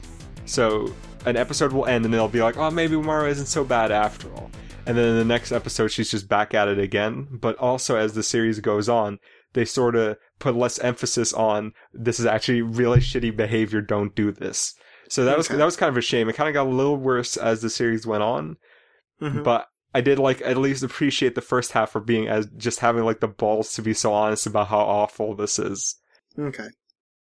Because like the only the only thing that really caught me about is like it could have been a funny series, but it felt like the thirty minute um episodes was like a detriment to what it was. Is how I always looked at it because it seemed like the sort of thing that was a gag series. Uh, it still it sort of is, but I do think it works. Is it has enough jokes to fill an episode for the most part. Okay. And also, as the series went on, uh, episodes like definitely had multiple stories to it. So it got to a point where it felt like an episode was three short episodes stitched together, which Okay. is fine for like a joke oriented show. right. But yeah, it was all right.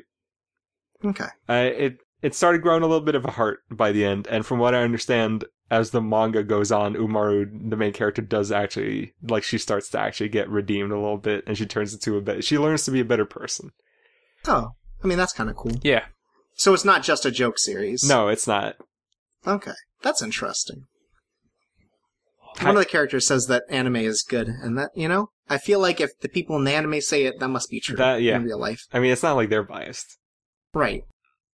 Much like us, Yeah. not biased. no, absolutely not. Uh, please, uh, y- if you're gonna subscribe to for a Crunchyroll account, use this referral code so that we get the money. it's uh, Pocky for you. yep, that's it. Ugh. And uh, one more solo show, um, I'm gonna talk about is Gakko Gurashi or School Live. Oh. let me t- let me tell you, it's not good. I have been well told about this, but please carry on regardless. Well, you watched an episode. I it. watched an episode. Tell quick. You do your impression. Um, so the story, like very quickly, is about.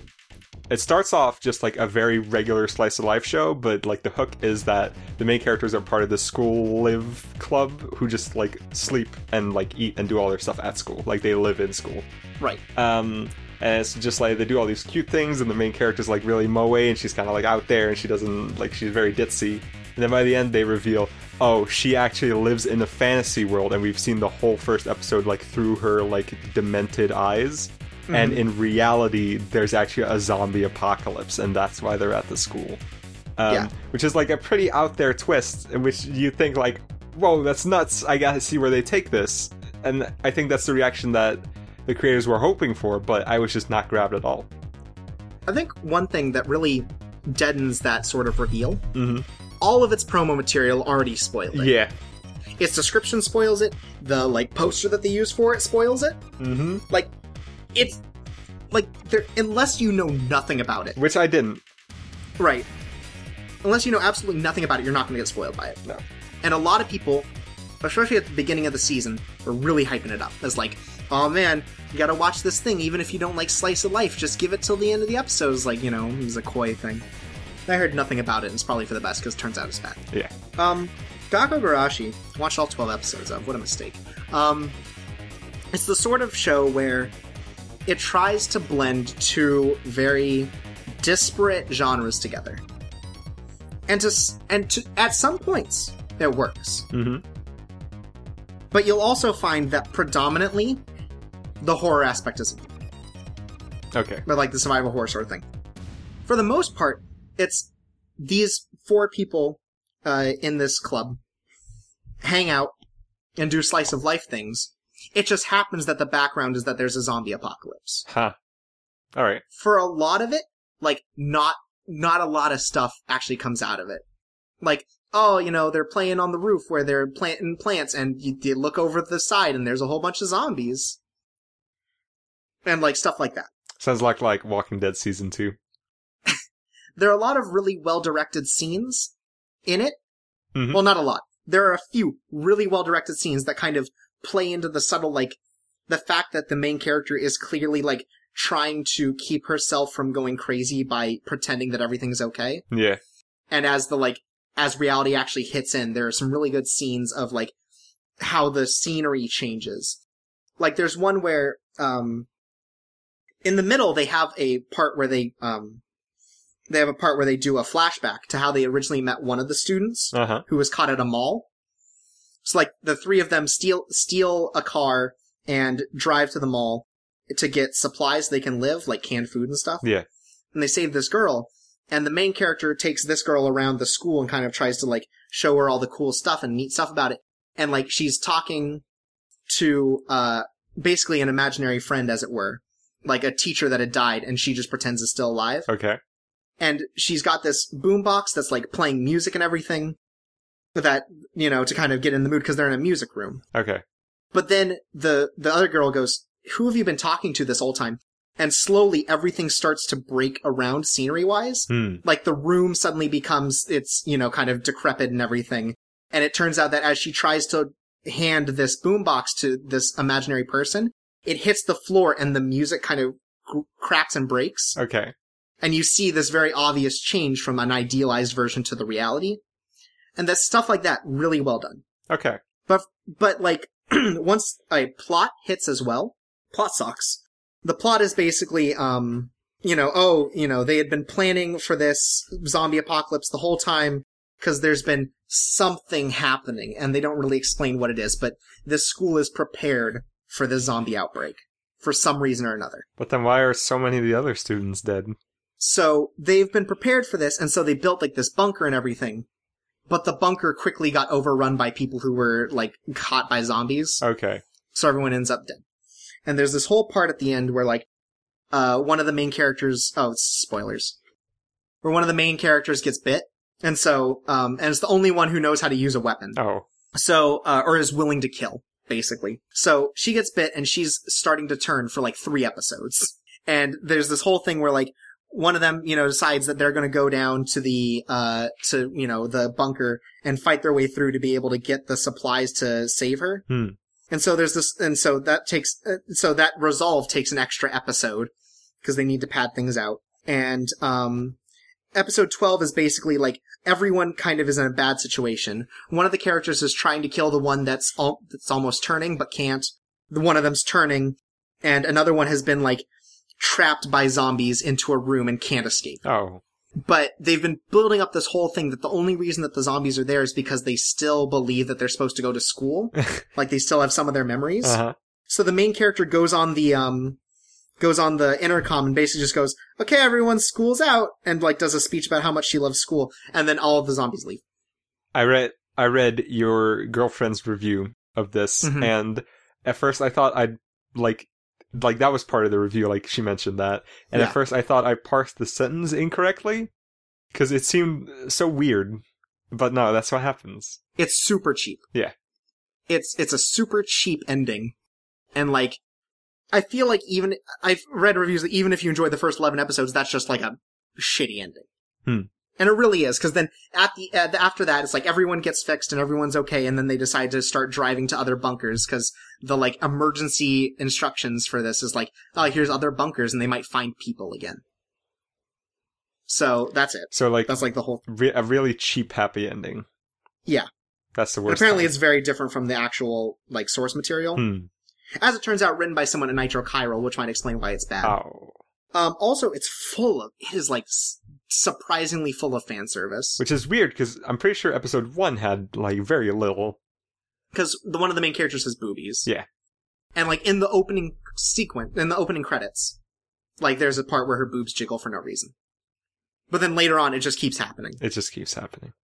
But um, in fact, they even have like a fucking swimsuit episode because there's a pool on the top, Yeah. on the uh, on the roof, and so they have a the beach episode more or less. And like there are some neat touches, like the opening and end, the opening and ending constantly change Oh, that's always nice. to like reflect sort of stuff. Like there's a sequence where like a whole bunch of characters um in the opening like interact, and as you realize the fate of some of these characters, things change. Hmm. So it's actually pretty neat.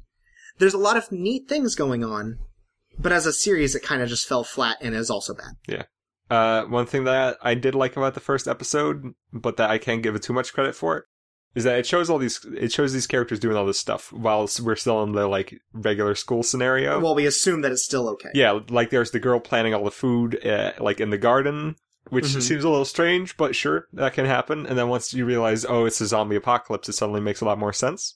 Yeah. And I think that would have been impressive, like showing all this stuff first in the school scenario and then showing it in the zombie scenario, and then it suddenly makes a little more sense. If that, Mhm. if maybe the reveal came halfway into the series, but for one episode, like doing sort of this, uh, like this carrying a lie thing is not impressive. Uh, Yeah, and they don't they don't try to you know hold it on for any longer. no. But I'm saying if they would have, and if they would have tried, then that could have been a good thing. Like the seed for something good was in there, and but they just didn't pick up on it. hmm And so that's Gakko Gurashi. Um, I thought it was really bad. A lot of people thought it was really good. I'm sorry, but again, I'm not gonna I'm not really gonna judge you about it. Unless if you like it because of the titty, then we're judging you in a big way. Yeah, that's fucked up. And now we're gonna end on a good note, though. You finished this series, right? My love story? No, No. Oh, you didn't. No. Did you drop it? I did. Okay. Well, anyways, we're gonna talk about that at the end. Okay. So you start with my love story. Um, my love story started off really strong, and it stayed really strong, but um, there was like I think maybe a week in between the end of the first season and the beginning of the second season where there was no episode, Mm-hmm. and that was enough time for me to realize that I had had enough of this show That's fair. because it's basically the same thing over and over again. And maybe Yeah. that changed in the second season. I don't know, but uh, by the end of season one, I definitely had my fill of this show. and that's fair because it um, season two is a lot more of the same but one thing that i think watching it kind of in chunks made me realize is that um, season two fits a lot more of th- there's not a balance i guess between Hmm. season one and season two season one is heavily focused on the main relationship Yeah. season two has a lot more side relationships going on Okay. and a lot of side characters developed that probably should have been interspersed more May- yeah. because I think I, I believe this is all second season or at least end of first season. You have the kid with the afro uh, at Christmas time. Mm-hmm. You have this um, this girl who gets saved. I think this is also first season, but this girl who gets saved by um, a different girl who gets saved and falls in love with the main character. Uh, you have a girl who creeps on Suna, the other male lead, Yeah. the blonde one. You have someone who creeps on him and wants to be in a relationship, and then the finale is a two-part with someone fighting over the main female character. Okay. and it's first of all it's two episodes it's too long. And it's a really bad way i feel to end a series about romance because it is full of stuff like they could have talked uh like uh what? Takeo could have talked to his girlfriend at any point about what was going on. The fact that this guy was clearly vying for you know the love you know fighting against him trying to say that you know takeo wasn't worth this woman Mm-hmm. but doesn't because he doesn't want to like you know disturb her which there's there's an extent of i he's a good guy who doesn't want to you know bring his problems into her life Yeah. but this is actively a problem to her life too so this loses a lot of it lost a lot of favor i think in th- making this the final confrontation Hmm. That's or the fi- or you know the final episode yeah, like the final struggle. Yeah. Because at the end very cute it was just like they, they they're together again and they talk about how long it's been since they got together and how much they care about each other you know very shojo-esque stuff But do they kiss? But no they don't kiss I, don't- I don't think they're ever going to kiss because it would just like look weird. Like you can't. I think you could display that and make it I look think, good. I think one note thing I've noticed throughout the entire time is just how gigantic Takeo's hands are. Yeah, Because like every time he holds anything that other people hold, it's like they fit in their hands fine, and his is like he could just destroy everything with one. Yeah. But um, a I real think, One Punch Man. Yeah, I think with a better spread of episodes, it could have been a better series. Mm-hmm. But I think as shojo goes, it does enough to keep it different from others, but enough to keep it also similar. Okay.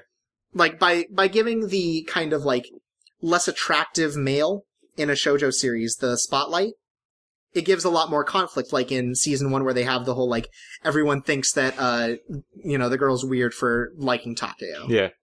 and the whole sequence where like he shows himself to be a really good dude despite the fact that he knows they're talking behind his back. Yeah.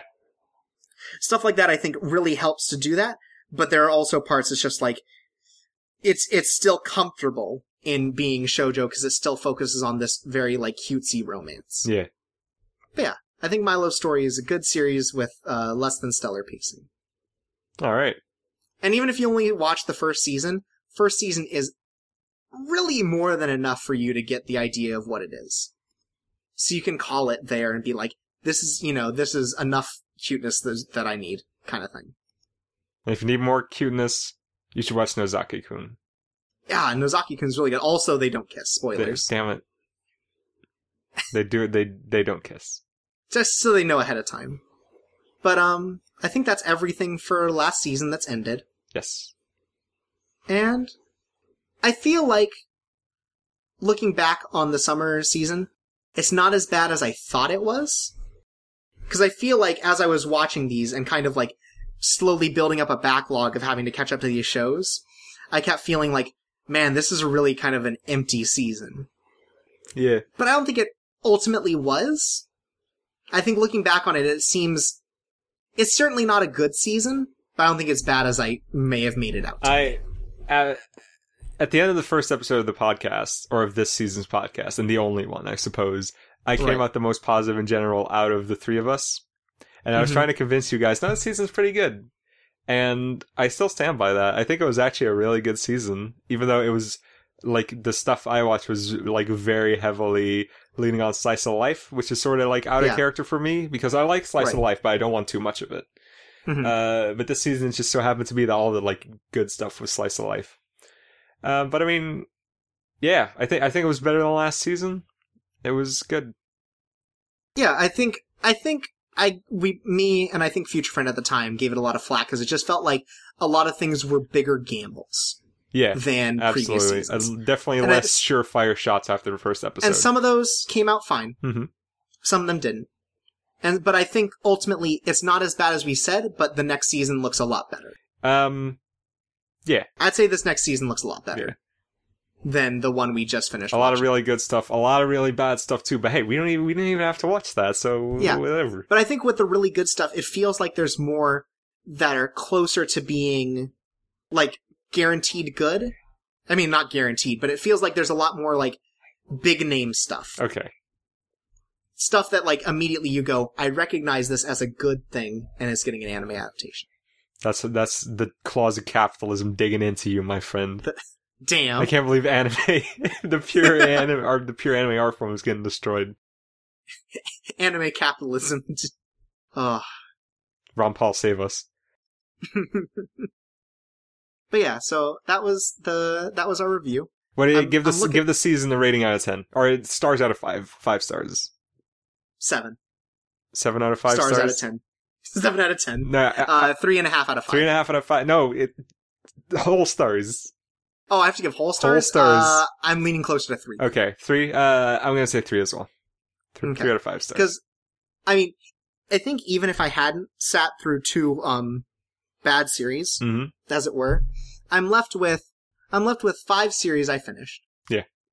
and not stellar endings, but I think stellar content overall. Hmm.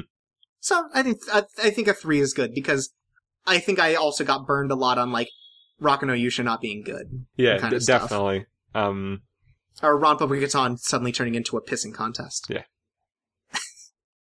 and before we finish today's uh, episode, we have some uh, we have some fan mail to catch up on. whoa. We have a little bit from uh, before our break to read. Uh huh. So, uh, this first one comes from a very special guest. Hello, I am Satoshi Kon, Ghost, possessing Wet Dog. Please forgive typing is hard with foolhardy Wet Dog hands. Are auteurs still relevant to anime? Big cheese man like me, Satoshi. Bye bye, Chalk, Mr. Kon, and Dog. And uh, the, the it seems like he was having some difficulty because there's a lot of like hitting caps lock in the middle of typing. Okay. words. But thank you, uh, Mr. Kon, first of all, for your hard work and also for contacting us from beyond the grave. Please give us a shout out in the afterlife. Yeah, make sure to let people know that you're talking to Chaka Disaster, the world's first and only anime podcast. Yes. Um, are auteurs still relevant to anime? I'd say yes, but they're not on tours anymore. Um, but they are they are captains that steer something, perhaps in a more controlling way than just a, a nameless director. Yeah, I feel like there's definitely a lot more. There's a, a lot more like name passing sort of stuff. Yeah. where you go, oh, this is done by, for example, like with Charlotte, it's like Jun Maeda, or you know, with other stuff like Gen Urobuchi. Hmm. You, th- there are certain uh, writers or directors that resonate, I think, Yes. with people a lot more than I think used to. Mhm. Where you go, okay, since this is being done by this person, you can expect sort of this, and you get these expectations built around it Yeah. either good or bad, but you have this sort of like there are still auteurs, I think, just you know, not by name and maybe not to the same sort of influence.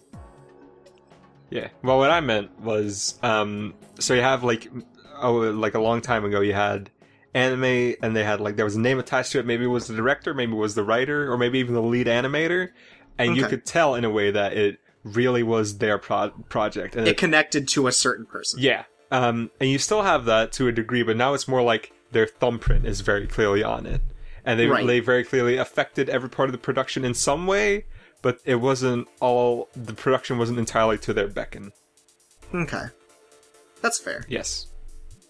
I think yeah, there's still there are still auteurs, as it were. There's still big names, Yeah. as it were, in anime because you like even with studios, you have like oh, this is by Madhouse, Yeah. or you have oh, this is by Gonzo. Oh. that sort of thing.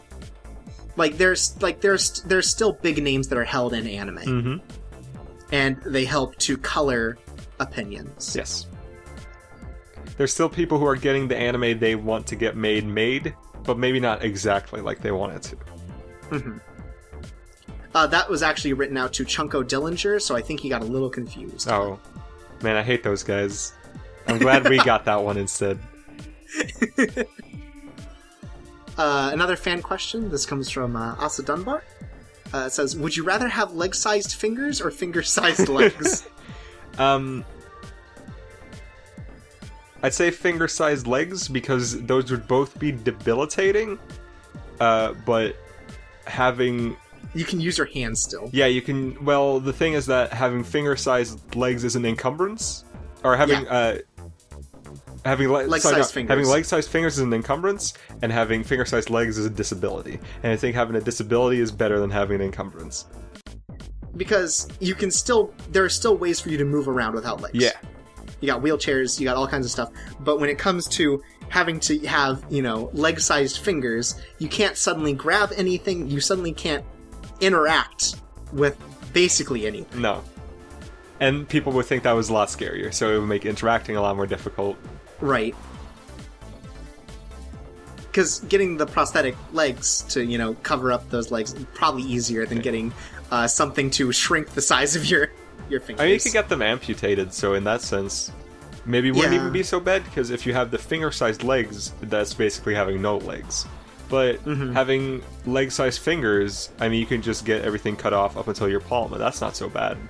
yeah, but then what are you supposed to do with them? I mean, you can still like. I mean, there's people who have no hands that still find use for their arms, I suppose. or who have no. Fi- I, I'm sorry, who have no fingers that still find use for their arms. I feel like the way I use my hands is a lot more than I use my legs, though. Sure. So that's why I prefer having regular hands. Yeah, I think I'd go with that one too. So. Uh, we have a couple other questions. Um, this one comes from Beyond the Grave as well, much like Satoshi Kon's. Uh, if I killed a man and that man was one of you from the future, how fucked up would that be? P.S. What is your favorite One Piece arc? Love, yours forever, future friend, R.I.P. Okay. Um. Thanks, future friend. Well, First of all, for contacting us from Beyond the Grave, much like Satoshi Kon. Are you guys hanging out? That's pretty cool, actually. Yeah, it should have been me, motherfucker. It should have been me. Um, Then I'd be dead. I think it'd be very fucked up if you killed one of us from the future. Yeah. Because that means you'd be killing us in the present at some point, and that's really fucked up. Someone watched Terminator Genisys. Is that not what happens? A lot happens in that movie. I don't see Terminator Genisys. Isn't it supposed to be a retelling of Terminator 1? mm, in sort of. Hmm. It's very strange. My favorite One Piece arc is the one where uh, Naruto learns the Chidori.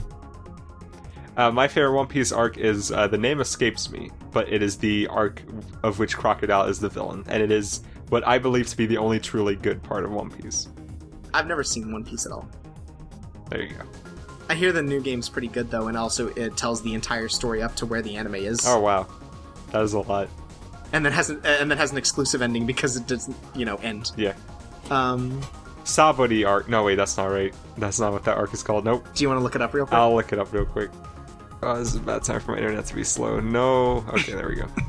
One Piece, uh, Crocodile arc. Alabasta arc is what it's called. There we go. Oh, okay. Alabaster? Or... Alabasta. Now, uh, next question is labeled "Bad Question, Don't Read," Mm-hmm. and comes to us from someone named QB. Uh, after Japanimation, what is your favorite animation nation? Um, I really dig um Russian animation. Okay, Well, I get okay. Maybe that's unfair because like the obvious answer is American.